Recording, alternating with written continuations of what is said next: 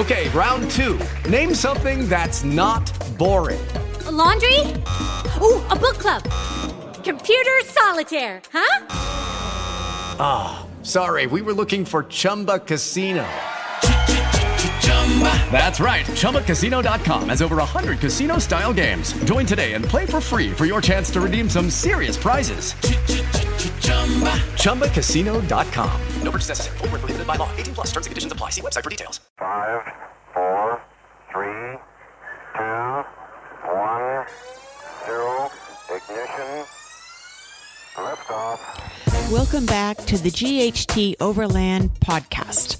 This is part two of our interview with Jason and Chris with Ox Overland. Let's jump right back in where we left off. It's catastrophic. Yeah, yeah, somebody's gonna die. You know? So it's That- I had the off beacon camber belt. plus it's downhill. right. Oh yeah, way. And it's a Gotcha. scree slope, so it's just that once you, you're, there's no backing up.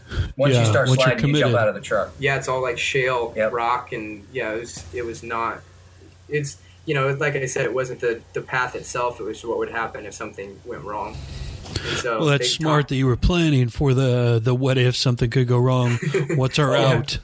What happens Everybody had next? all their all their stuff on them too. The Yeah. beacon, all everybody had everything near and dear to them was on their carcass. Yeah, and I told Chris grab the. Uh, The 406 beacon, just in case. yeah, yeah. Smart. What, I don't, yeah, well, I don't even remember what that beacon's called. What's the uh, InReach?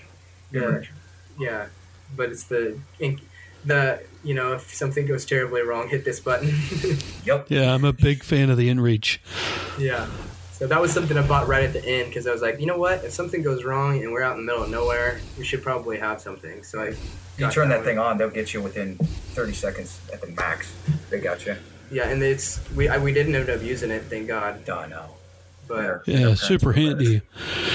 Tell us about your kitchen. What did you guys set up for meal prep? Like, what did your average meal prep look like? mm, that's an embarrassing question. You're gonna be nicer, Jason. You, you take this one. Uh, by the time we got to the point that we were leaving, I we probably still could have used another six months of planning. And the thing that was sacrificed the most was the meals, because that was just the, e- the easy thing to kind of put to the, you know, we'll be in town every, you know, whatever, we'll grab some stuff, and we we put together this meal plan. But what happened? The guy who was gonna cook for us ended up he was Troy wasn't on the team anymore. He had some personal things going on, and so Kobe took over. And it was just one of those things where it was like it just kind of went without being planned out very well. And we had an ARB fridge freezer, and you know here's another huge lesson that we learned is, you know, to have everything in bins is awesome for maybe a weekend or you know week, two weeks, but for 44 days to dig, be digging things out of places is maddening. It's one of those things where I think I saw Chris throw the coffee pot at least twice Oh, in the morning because he can't, can't find it. Here's the coffee pot. Where's the coffee? The coffee, oh, the propane's in the back of the truck. It's strapped down. My hands hurt. I can't take this stupid, you know, uh, ratchet strap off. And yeah, so Chris loses it quick early in the morning. Man, it's got to have yeah. its coffee. So, how are you going to organize that in the future? yeah, we've already started. We're gonna have a food truck follow us around. Yeah, Oh, nice. Roach coach. Okay. yeah. No, uh, we So pretty rudimentary, right? Pretty super basic. A bunch of Super guys. basic. That's like the last thing you think of. We'll take some hot dogs, some buns. We're good. That's exactly what he Yeah. what Kobe said. Ah, we'll just do burgers and dogs. Yeah. Guys, I'm in my 40s. I can't do that. Yeah. Yeah. Yeah, and well, I mean, the crazy thing is, is some of the guys had dietary needs and Yeah. some of the stuff we were eating, and it was like, it was, it was kind of very Well, that can neglected. ruin a trip quick. Yeah, and it does very fast. Well, yeah, and I mean everybody. We had for lunch. We had these. Um, and, and let me preface this by saying this is not Kobe's fault because Kobe is not a cook. No. he never claimed to be a cook, but he stepped into the role and stepped up to the plate. So um, definitely not trashing on him. But for lunch we had uh, these like wraps. They were like these Oh, tortilla man, wraps instead of bread. again. If I, I'll never ever eat those again. We Yeah, had those was- for 44 days for lunch every day. Flour tortilla. Flour tortillas With with, meat and ham and, then some and mayo that was questionably cold. Yeah, Yeah. it fine. was. And then the worst was when he switched to the pita bread, but it wasn't like the pocket pitas that we were trying to. It it was was- just pita bread. Uh, It was a flour tortilla that looked like a pita. So Anyway, needless to say, yeah. So you're not going to have an answer for me on the favorite recipe I'm taking. no. Uh, Any recipe say you have no, is probably better than what we have. not too much pasta. We'll just say that. Yeah, we have a lot of pasta. Okay. Um, but yeah well going forward we actually started and I, there's so many good resources. I mean there's so many groups out there that have good resources but we're the you know we're the stubborn the stubborn do-it-yourselfers so we always try to figure it out ourselves. But what we did this time is we instead of trying to figure out what meals we wanted we kind of did it backwards and said let's let's start out with ingredients and then figure out what we can make with what we have that way we can kind of cons- you know, consolidate how much things we're bringing you know how it's prepared you know what prep work we're doing. Because you know i mean when you're on an expedition like that you know food is kind of one of the last things you really want to be doing when you're out there. So the more you can be prepared and the easier things are when you get out there the the and and let's be honest like the fuel you're putting into your body is the performance you're getting out of it and i mean and that had to be, play a big part in our attitude towards each other Absolutely. so Pretty you know sure i mean it was. Yeah. so I mean, eating healthy while you're out there is big. I mean, that's been a Yep. big topic of conversation whenever Yeah. food comes up. Is we gotta, you know, we need clean food. Got to do it better. Yeah, that's a really good point. I think people could uh, could take a lot from that. How did you guys manage laundry on the road? Uh, laundromats. Yeah, pretty Okay, simple. so you're You ready to just stop. and- yeah, Yeah. Oz- Ozarks was the worst part because everything was soaking wet, Oh, and yeah. the back of Kobe's truck smelled like a zoo. Yeah. Oh, That's everything bad. smelled like a zoo. It's, yeah. So I'm guessing kind of the same thing for bathing, for showers. When you're coming in to hit the laundromat, get gas, are you finding some place to get a quick shower? Or are you jumping in the creek? What, what were you doing there? We did it all the above. Yeah, a little bit Okay. of both. I, Lakes. I feel like we mostly probably took showers in lakes and Yeah, it was lakes, and then we had the uh, shower- the water pump Jason put on the Land Cruiser, so we pump Yeah. out of the Roto Pack, and, and it was a summer trip, so it's hundred and some odd degrees, and a Roto Pack shower is pretty good at that point. yeah, it is awesome. Yeah, it makes it simple. So before we get into kind of the planning process, um, anything else? Like, what was the biggest challenge you faced in the entire trip? And what I want you to do is really think like maybe one of the most stressful points. I don't know if it was that scree slope you had to go down, or what would you name your number one? Like, I just did not know how we were going to get out of this type situation, and what did you learn from that? Oh man, here we go. We're gonna bring it back around to the interpersonal stuff. Like honestly, the the hardest point on the trip was in um, Nebraska and, and Kansas because the the team suffered when there wasn't a challenge to be overcome, and when you were in the in the flatter states, um, there was there was nothing to do, and so we just kind of it, it everything kind of broke down at the yeah sniping driving at each dirt other, roads hot, and nothing but soy and yeah. corn and Yeah, yeah, and we pretty much that. I mean, the, if you watch the episodes, the the later episodes, basically, I mean, you could, I mean, even the interviews, you could tell we were all kind of at each other's throats, and people were doing stuff that we, you know, other people were finding offensive at that point, and I think everybody was just kind of like, we kind of had enough of each other because, you know, again, we're you know, sitting next to each other, driving all day. We're standing next to each other around the campground, you know, camp campfire, and then we're sleeping next to each other in the in the car. I mean, you just, you just don't get a break from them. I mean, unless you're in the bathroom or take a walk by yourself. you have no privacy. The only privacy you have is that seat you're in for that day. the good part about the whole trip was was the Ozarks, and what ended up happening on the trip is we came in a week early, and our family was we were going to meet us in in Kansas City, and then we were going to all caravan back together. So we needed to be, you know, in Kansas City at a certain time, but we got there a week early. Again, traveling a lot faster than we thought we were going to, and so we ended up back at, um, you know, in in Missouri, you know, kind of looking at each other like, where are we going to go? And we decided we're going to hit the Ozarks, and so we dropped down to the Ozarks, and that was probably the best way we could have capped off the trip because now there was a whole new set of challenges. It was a new new experience, and you know, in true overland fashion, it was one of those things where it was like it was we more about the journey than the destination at that point, which was kind of a, a welcome change from you know the go go go up and down of of you know the expedition life, I guess. And so we had an overland trip on our expedition, I guess you could say, and we went down to the Ozarks and it was wet and rainy, and rivers were inflated. But we did more river crossings in you know four days than we'd done the whole trip, and Ozarks were amazing. yeah, it was. Yeah, it that was a great episode. yeah, it was our favorite spot. I mean, I one of my bucket lists is to go back there during the Fall. during the fall whenever all the leaves are changing and stuff because it reminded me a lot of Oregon in the terrain, but the trees were different. It had much more of like a rainforesty feel, Tropical tropical. rainforest, it was yeah. it was it was a great. The people were awesome. Oh yeah, the people were. I mean, the people were great all along Oh the my road, god. but but yeah, the The The Ozarks. grandpa of the uh, of the Ozarks. Yes. and, yeah, cool guy, right? Bub, Bub Pearson. Bub Pearson. Yep. Yeah, what I did, with the story I didn't get to tell on that because I didn't have enough footage, is that a few weeks before we were there, um, Bub Pearson had tied a rope around himself, had one of his neighbors lower him into the well to get these rock, big rocks that some people had thrown down the well. And this guy's 80. 82, Something like 84, something like that. And they let Oh, him man. do it. Oh, I mean, you weren't talking that guy out of it. Are you kidding me? Your grandpa the Ozarks. That's He might bury awesome. you somewhere. He would. He would. But Okay, yeah, he was a so- cool guy. Jason, with with you being the team lead, with all your experience now, when you're going to plan a trip, if you're going to replan this the same trip or maybe a trip you're going to take in the future, what is your process for planning, and any particular software or methods that you go through to do that? Yeah, I uh, yeah, that's the question we get asked most. I actually made a tutorial on it because I was like, I keep getting asked this question. I might as well share my secrets. But um, yeah, when I plan a trip, and the the only reason I've chosen this stuff is just because that's how it kind of happened. Like you know again we didn't go into this knowing anything, so um, I basically for the Oregon Trail, what I did is I took an you know several old Oregon Trail maps and just started kind of doing research to try to find the route back, you know, I guess from Oregon to, to Kansas City.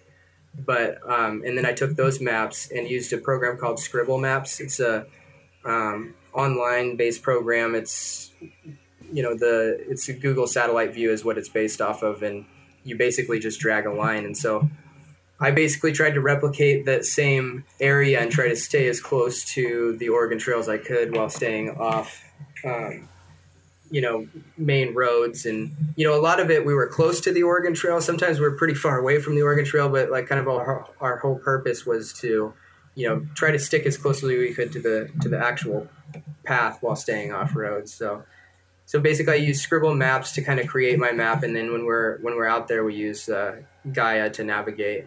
So we always, always bring, you know, paper maps too from where we are just as backup but the honest truth is the only person that knows how to use those is Chris over here. So Paper backups. yeah, Well, I'm you the had a backup plan if the electronics went out. Right. Oh, for sure. Yeah, yeah, and they did too. It- the iPad overheated a couple times. where- Several times. Well, we're staying here for a second. Yeah. Well, Chris, I, if I remember right, you had made some uh, makeshift sunshade for the for the iPad. Did you not? Yes, I, that was my shemagh. I wrapped it around there, and I do believe I had a, a, a cussing session under that because I, I'd had like sunglasses on, and then I got my reading glasses on. You know, it's 110 degrees. I'm sweating. I can't hear anything. There's, you know, the, the floor of the passenger side of the Land Cruiser is a skillet at this point because the exhaust is right under it. Uh, yeah, it was just one of those days where it's like, wow, this is fun. If we had a paper map, we'd be okay. yeah, Yeah. Chris and technology do not mix. No, we don't. We don't. Now, in the beginning of your trip, having more rigs with you, did that complicate things more than towards the end with only two rigs? Yeah, that's always been the struggle, and that's to be honest, one of the biggest issues that we've had with the team is just whose rig's going, what you know, what rig's going, what are we doing with that, and you know, me being you know always trying to be the practical one. I've always said like you know the less is you know obviously you need more than one vehicle because you need you know help, but two is ideal for us just because you know, if you think about it, if it takes you an hour to get one truck through something, then it's taking you two hours to get two and three hours to get three, and that's if everything goes smoothly. You know what I mean? So you're just compounding how much time you spend out there, and and so you know, again, it's you know, it's an expedition, not an overland trip, and so we're very much focused on more function and stuff than than comfort, I guess. But for what we did, two two rigs. I think when everybody peeled off and it ended up being two rigs, I think that was about right. yeah, It was about right. Yeah. Yeah. Okay, cool. So- Let's go over just real quick safety, security, and I don't know, maybe Chris, you're the better one to take this, or Jason, take it if you are. But and maybe you know, with trips in the U.S., I wouldn't think of it so much. Um, I usually use this one for trips that are more global. But any tips or ideas that uh, you guys either do or would give our listeners regarding safety and security uh, doing a trip like this? It's going to sound like a cop out, but that really depends on where you're going to go. The first thing is do your research. Because if you're going to go to, you know, South America or go to Africa or wherever, Europe, do your research. See what's got happening, see what's going on, and do your research not in the mainstream media. Start looking at actual stats from the State Department and from world sources. And so, you know, be educated in that fashion. Um, as far as security goes, More animals for us than yeah, it was more animals for us, and I mean that's there's we were up in bear country, and so we take our, our food and put it inside the cab of the truck, and, and Yeah. just real simple stuff that a lot of people do. Safety, though, is kind of like a thing that we've been talking about a whole lot more lately on this trip than we did on the Yeah, because this trip's going to be a lot more challenging. Um, safety with us on our trip more so was yeah, did we did we you know find a good place to camp where we're not going to get killed by you know a dead standing tree blowing down. Um, you know, it, this trip was pretty mild as far as as the animals went. Yeah. you know, a couple bobcats, nothing huge. Yeah, but safety in numbers. I mean, if you're going to go to Yep. another country and you're going to overland and stuff, you know, the more the merrier. Uh, and don't look like a target. Know the know the laws of the country and, and don't look like a target. And if you're informed before you go in there, you we shouldn't have any problems. You know, things happen, but you know, down the road, I, people are like, oh, I'll just I'll buy a gun when I get down there or whatever. No, you're not going to do that. Yeah. So Okay. So working on the road, how much production did you guys do during the trip? And would you change that at all next time?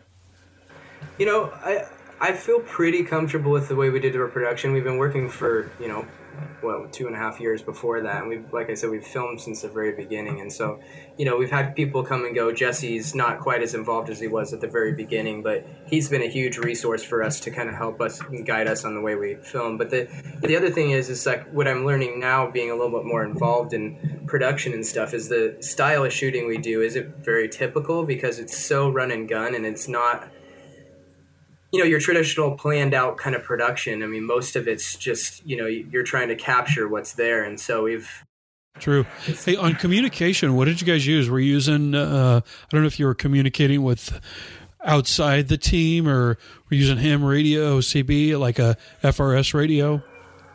we uh we used uh we had uh, quad band radio in each of the uh in each of the rigs and so we could operate on on cb ham or uh, two way frs um but uh yeah we ran ham most of the time uh we all had personal Baofeng uh ham radios for each person and then we like i said we had the uh, i think tyt quad band radios is what you used on the uh, and tank. There again is our guru. Yes, Tank he set our- it all up for us, and communicate with the mothership. Did you have a preventative maintenance schedule that you followed during your trip? Yeah. Yes, absolutely. When we got into wherever we're going to camp every night, we would. Uh, one of my jobs was to go over the vehicles, check We- all the you. fluids. Well, You it was me. All right, to check all the fluids, um, crawl under each truck, and just do a visual um, of everything, just from front to back under it, just to see if there's anything that happened or something that might happen. And yeah, it was exactly. I mean, just a full blown uh, every night. Just go over the entire both both trucks, and that way, when we turn the key in the morning, we know we're good to go. If something breaks, that means it broke that day. yeah. And I think the biggest issue we had was the electrical on the trip. That was Yeah. pretty much the biggest. I mean, one of the things was the heat was so hot that. Um, yeah, our famous last words is we don't need this air conditioning belt because if the pioneers did it without air conditioning, we can too. the thing we didn't take into consideration is that it's not us that might need it, the the uh, air conditioning; it was the electronics. Remember that Oh, nice that's ham right. radio he That's just right. talked about? Yeah, that thing Yeah. died. What? Wait, day five? Yeah, day five we lost one of the quad band radios because we had it tucked away in, in under the dash, and it just got so hot up there that it burnt out. And we also lost a pure sine inverter Oh yeah. for the same reason. and we had- lost two handhelds as well. yeah, and two handheld radios. Yeah, the heat kill us on those. Yeah, it was one of those things where you know, I mean, it, to be honest, it made it very a lot harder on the team too. It was one of those things where you're like, you drive hot, you sleep hot, you wake up hot. You get like- grumpy. Yeah. If you're not used to it, and that that's yeah. That so having air conditioning is It's not. It's not. It's for the equipment. I would do it again with no air conditioning, without a question. But it would have been nice to have that radio and LC the whole time. Yeah. Well, it would have been nice to be cool a little bit too because it was hot. One spare tire or two per vehicle? one. One. Did we ever use any of them? Nope. Nope. Nope. We the only time that as a team that we've ever had any issues, Kobe uh, broke a valve stem at one point. Oh, I wasn't there for that. One. Yeah, that was Yeah. an earlier. Yeah. trip, No issues with tires at all. No, I mean, How much fuel capacity did you guys have? Sounded like you went through a lot more. You weren't able to go as far as you thought you would. yeah, we had 25 gallons on the Land Cruiser. Land Cruiser in the tank, and then five more on the back. Yep. And the Ranger had 19 gallon capacity, and we had four. Two, four, four on the, four on the Ranger. Rotopack, Yeah, two-gallon we didn't carry a whole lot of extra gas, but we we mapped it out so that we wouldn't get ourselves into a pickle if something went down. Yeah, we So- tried to. The, the thing that we tried to do is try to keep the uh, roto packs and stuff as a backup. I Yep. mean, we always tried to like, you know, if we were going to be close to a town, we tried to fill up just because it would just irked everybody to have to come to town so much. We wanted to be on the trail. We didn't want to be in town. We didn't want to have to go. Oh, we got to get gas. We got to go to the grocery store and all this other stuff. And I was Yep. especially grumpy. but we already we're mitigating that now with we got a. Uh, what 20 gallon tank for the Land Cruiser, Yeah, auxiliary tank. auxiliary tank, and then the new the new rig we're bringing is uh, we're doing a GX 470 build right now, and uh, we needed something that had a little bit more grunt because we we're probably going to bring a trailer with us on this next expedition, and so um, with the V8 of that GX 470 and with all the new uh, support for that vehicle coming out, we and I've always been a fan of the Prado 120, so it was a natural uh, progression for us, I think. And it's to me, it was still in the Land Cruiser family, and so it felt right. I've crawled under it. So Yeah. Okay. How did you guys calculate your fuel needs and how far it would take you so you knew exactly when that point was that you didn't need to really use the roto pack, but needed to get into town and get some more gas? yeah, basically, we I mean, we once we started getting to get into half to three eighths, we started kind of like trying to figure out where we were, Okay. and and then you know tried to fill up as soon as we could after that. Because the hard part is like. The, we actually looking back, we probably could have most for the most part pushed that a lot further, but you just don't know because again, we'd never been through this area. There was very little like you know resources as far as trying to figure out what was around there, and as any you know off-roader knows or overlander knows, you know the terrain itself dictates how fast you're going and how far you're going. You know what I mean? And so Yep. you know it, it could look easy, and you could be you know 100 miles from the next gas station and you're like oh that'd be easy and then you hit you know a section of trail that takes you four and a half hours to get through and then you've burned up most of your fuel and now you don't have enough to get there you know what i mean and so it was always like you know and again big frustration for the team but it was always one of those things that we're trying to be aware of and not get ourselves into a situation because i mean we put a lot of work into this we didn't want to be the idiots who ran out of gas out there. Yeah. so Good. How much water did you guys carry? Quite a bit of water huh it wasn't enough it was two gallons per guy per day. That was our baseline of water, and we carried more than that. So And did that work pretty good for you? um, we we had to fill up on supple- water yeah, like we a lot. supplemented a lot, like with. Did you gallons of- filter? Did you have a filter method to do? Um, No. we boiled twice. Yeah. If- Okay. But that was just to supplement the rest of our stuff. But no, we, we typically when we got went in to get gas, we just either fill up the Rotopacks or grab more water. Yeah, and that was a hard part too because we were constantly. I mean, this is a lot of Chris was doing this is trying to find a water source we could camp next to so we could, you know, refill water and and uh, Bathe. you know bathes. But Totally. you know, moving forward, that's something that we we're definitely going to have a water filtration system to kind of help facilitate that, and then more storage too. That was part of the reason for bringing a trailer too. Is like you know. It's a little bit of a hindrance, except especially for this next trip that we're on. It's going to be a lot more intense terrain wise, but you know, to be able to have a little more capacity in water and and you know just having a little bit more you know storage and you know for the production gear and all that stuff, it just seemed like a necessary evil. Okay, so you've teased us a little bit, Jason, on this next expedition. What do you want to share with our listeners on what that looks like and what you're putting together?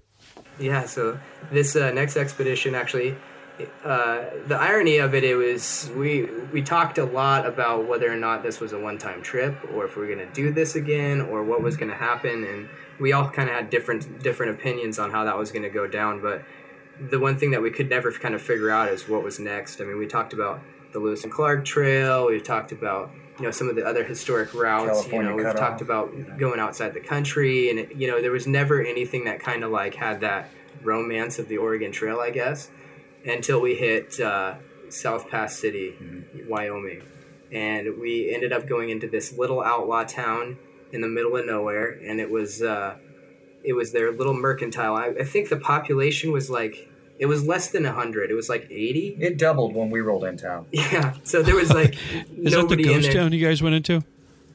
Uh, that was No, that was uh, Different? Okay, uh, go ahead. Wait, am I was- saying this wrong? Is is not South Pass City? I Is South Pass City where the City. Atlantic City? You're right. Okay, it was Atlantic City. It was Atlantic City. Wyoming. is Sorry, where we were at. It's, South it was Pass a City was a historic Wild town right West before town. that. Yeah. So Atlantic City was the the outlaw town, and uh, we so the the the mercantile there was the only thing in town. So we needed to we are going to meet a friend there. So we stopped for lunch, and we went into the mercantile. And in your classic like small town thing, it was like every like the three locals that were in there turned around and looked at us like, "What are these city slickers doing?" Yeah. but uh, and so you know we sat down had some lunch and we started talking to him about what we were doing of course you know i mean that's a big icebreaker is when you start talking about the oregon trail and all Yep. that stuff people start you know perking up and so they started telling us about the outlaw trail which was something completely foreign to us and all the research i did never heard of it but it was um, essentially it was there was no uh, established outlaw trail necessarily, but it was the corridor that they took basically from El Paso, Texas, up through Montana. And it was kind of the corridor that they robbed on and had their hideouts on and, you know, kind of did their whole thing on. And, uh, you know, the thing that was exciting to us was I think the Oregon Trail was an awesome trip and it was a cool opportunity and it was something that we all like got really inspired by, but it didn't have. I don't know if we really identified with the pioneers as much as we do with the outlaws. We identified more with that I one. mean, and that was the kind of one of the one of the things. And then you know, as you can imagine, like I said earlier, the pioneers took the path of least resistance. The the outlaws took the path of most resistance. You know, and they were looking for the hardest route, so they were out of the way of the law. And so our route's going to basically go from uh, we're going to go from the can- uh, Canadian border up in uh, Montana all the way down to uh, um, Mexico, right in uh, El Paso, Texas. Juarez. and it basically follows the path right through the continental divide pretty much goes through um, new mexico arizona uh, colorado uh, utah, Utah, wyoming, and then montana, Montana. Yep. and then we'll finish or we'll we'll start at the canadian border and work our way down but some of the terrain is Oh, it's gonna be. yeah, it's going to be pretty brutal, and so we're trying to figure out um, a lot of things. On, I mean, you know, the cruiser still needs a lot of TLC from the last trip, and we need to kind of go through her, and then you know, getting the GX ready. And there's a lot of things going on right now, and there's a lot of things up in the air. But the Outlaw Trail is our next expedition, and we're working towards that. A possible September first des- uh, uh, departure, but maybe a little further out than that. Yeah, and then you know, again, the terrain on this is going to be way more intense than than what we've faced before, which is exciting for us. We're really looking forward to that and the challenge, I guess, because you know, up until we hit the Ozarks, the Ozarks really were the kind of the cap on the trip that made us feel like we've at least stretched our legs Yep. a little bit. But you know, Water for the most part, you know. We had that ridge back. We had the pretty gnarly cro- cattle crossing, cro- cattle crossing the where trail. it's pretty uh, uh, technical rock garden kind of area but uh, it, we really didn't get pushed to the max i would say and that's one, one thing we're looking because i mean i'm i'm pretty confident that there's going to be some challenges we can overcome on this on this next expedition. So, Oh, for sure. This next one's going to be off the charts. yeah. So we're excited about it. And Good. You know, well, good luck to you in, in planning that and putting that together. So, guys, one of the things that's really important to us is, is giving back and doing good in the world. So, what are your thoughts on either stuff that you either do or want to do, or things, opportunities our listeners might have while they're on the road uh, to do good things for other people as overlanders? Yeah, I mean, there's. I mean, as overlanders, I feel like Passing it on, what we've learned.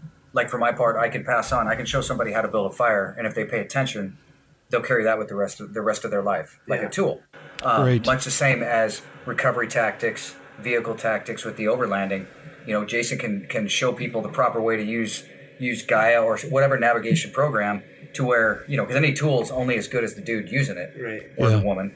And uh, I think passing on our information is the is one of the main ways in an everyday fashion that we can do it. You know that we we kind of carry it forward and help people. Absolutely, and you know, I mean, like you've touched on before, we're. I mean, the thing that people like about us is we're we're regular. I mean, we are regular dudes. I'm swing a hammer for a I living. know. I mean, Yeah. that's, you know, we're not, you know, anything special. We don't have a huge budget. It was just something that we wanted to do, and that's, you know, how we learned. And I feel like some of the lessons you learn the hard way are the, you know, strongest lessons. And that's, you know, if we can, if we can help somebody avoid the same mistakes we did, you know, that's we've we've done a we've done this, our service. I feel like, you know, and then again, you know, the history side of things is, you know, I think more so for me than than most of the guys, but I've always been kind of a history buff, and I just like that. You know, I mean. It, trying to bring it to a different community that might not you know and we've had you know we've had our videos shown in schools for history and and all kinds of things so there's that aspect of making it relevant to to i guess our generation you know what i mean and and uh, kind of keeping that history alive Yeah. in some fashion Okay, good. Well, let's wrap things up with some fun facts about you guys. So, what's a favorite drink in the morning? Coffee.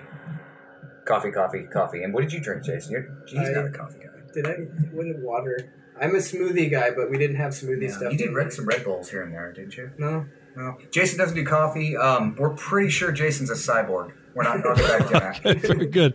And at night, any favorite drinks to uh, wind things down? uh, i am a i'm a cider guy Cider. not by choice, but by beer doesn't fare well with my stomach. So, Two Towns Bright Cider is what. Well, I, I constantly joke around about the fact that I'm trying to find a cider that tastes like beer, but I don't think that's going to happen. So that's my drink of choice. And then Chris, Mine was the pink lemonade that Josh and Haley brought to us when we were up in the middle of Wyoming. I've been drinking water for, you know, days and days. And they brought us these ice cold pink lemonade in a can. And it was, oh my God, I think I drank four of them in like 10 minutes. So, what's your best advice to aspiring overlanders like us? you know what? Just do it. Yeah. Like stop. Just stop planning and go do it. I mean, like that's you know I I've said before that we could have used another six months of planning. but Sometimes you just got to do it. And the thing is, it's like you know this was a path that that took all of us to a place where we didn't expect to be, but. You know, like I said, we, we weren't even sure if we were going to do this again, but it's actually for most of us inspired a kind of different lifestyle and kind of adopted that more travelers, nomadic lifestyle rather than being tied down to the everyday life, but you got to take steps to do it. You know what I mean? And it's like, I feel like too many people, you know, want to do something, but it, the only way to get there is to make it a priority. Okay, cool. And how can people learn more about you? Oh yeah, go to our website, uh, www.outlawexpeditions, no e on the expeditions and an s at the end dot com. Um, and you can check out all of our stuff. You can visit us on Instagram, Facebook. Ox Overland is the uh, the Instagram and Facebook, um, and then of course our YouTube channel. And uh, check out our documentary series, and you can actually watch about all this crazy stuff that's happened. And then, And Okay. One Lane Road is our YouTube channel. Oh, that's the name of the documentary The series. it's just documentary Out- series. Outlaw Expeditions or Ox Okay. Overland. Perfect. Any business or organization you want to mention that our listeners should check out? Oh yeah, we've got lots of people. We, Oh, we got a and, ton. uh, CVT tents, you know, they're provided us our tents, and then you know, of course, ARB Warren. and Warren. Warren, Warren is actually right in our backyard, and they're great people over there, and they really have a heart for the Overlanders. For, I mean, for the very beginning, before we were really anything, they they had helped us out, and so they've always been a huge They jumped on board right in the beginning. yeah, They they've did. been a huge help. I mean, we didn't really have any followers or anything at that point, but they really saw the value in what we were doing. And you know, of course, we're local, so I think that helped a little bit. But yeah, and then you know, uh, Outer Limit Supply, there's uh, Traction Jacks that we're we're connected with. Um, off the grid. yeah, so there's a whole handful Gerber. of people that you know takes a takes a mountain of people to try to facilitate an expedition like that. So we Okay. appreciate all the help we get. Good. Before we wrap it up, anything we missed or useful resources that our listeners should check out? Uh, useful resources. Um, I've got some. If you guys are interested in navigation, that was kind of my expertise on that end of things. And although I don't really know how to read a map properly, the technical side of you know GPS navigation and stuff, I'm pretty familiar with. So if you take, check out our YouTube channel, you can you can see the the tutorials on how we build our maps and then and then what we do to execute them on the trail. So uh, Yeah. Okay, good. So, hey, guys, thank you so much for your time. We are grateful and truly humbled. You've given us such an amazing look into your world. So, safe travels to you guys. I'm really looking forward to future adventures that you do. And we hope we catch up on the road sometime. absolutely, Absolutely. we appreciate the opportunity. Yeah, we do. Thank you very much. Awesome. Cheers. And that's a wrap. What an awesome chat with Jason and Chris. There was a ton of great lessons and experience that they shared. If you're planning an expedition, their stories just gave you the inside view of what makes a trip like this work and where the challenges are. I hope you pulled as much value from their experiences as we did. It's a good idea to visit the show notes on our website at ghtoverland.com. Just click on podcast, then select the Ox Overland episode. All the details and links will be there, along with Jason's mapping secrets. Thank you for listening to the GHT Overland podcast. Be sure to rate the episode, five stars, of course, to keep the web magic flowing for us so we can reach as many overlanders and aspiring overlanders as possible. Cheers.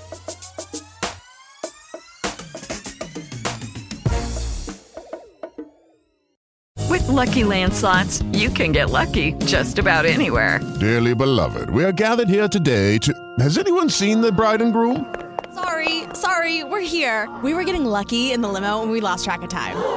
No, Lucky Land Casino, with cash prizes that add up quicker than a guest registry.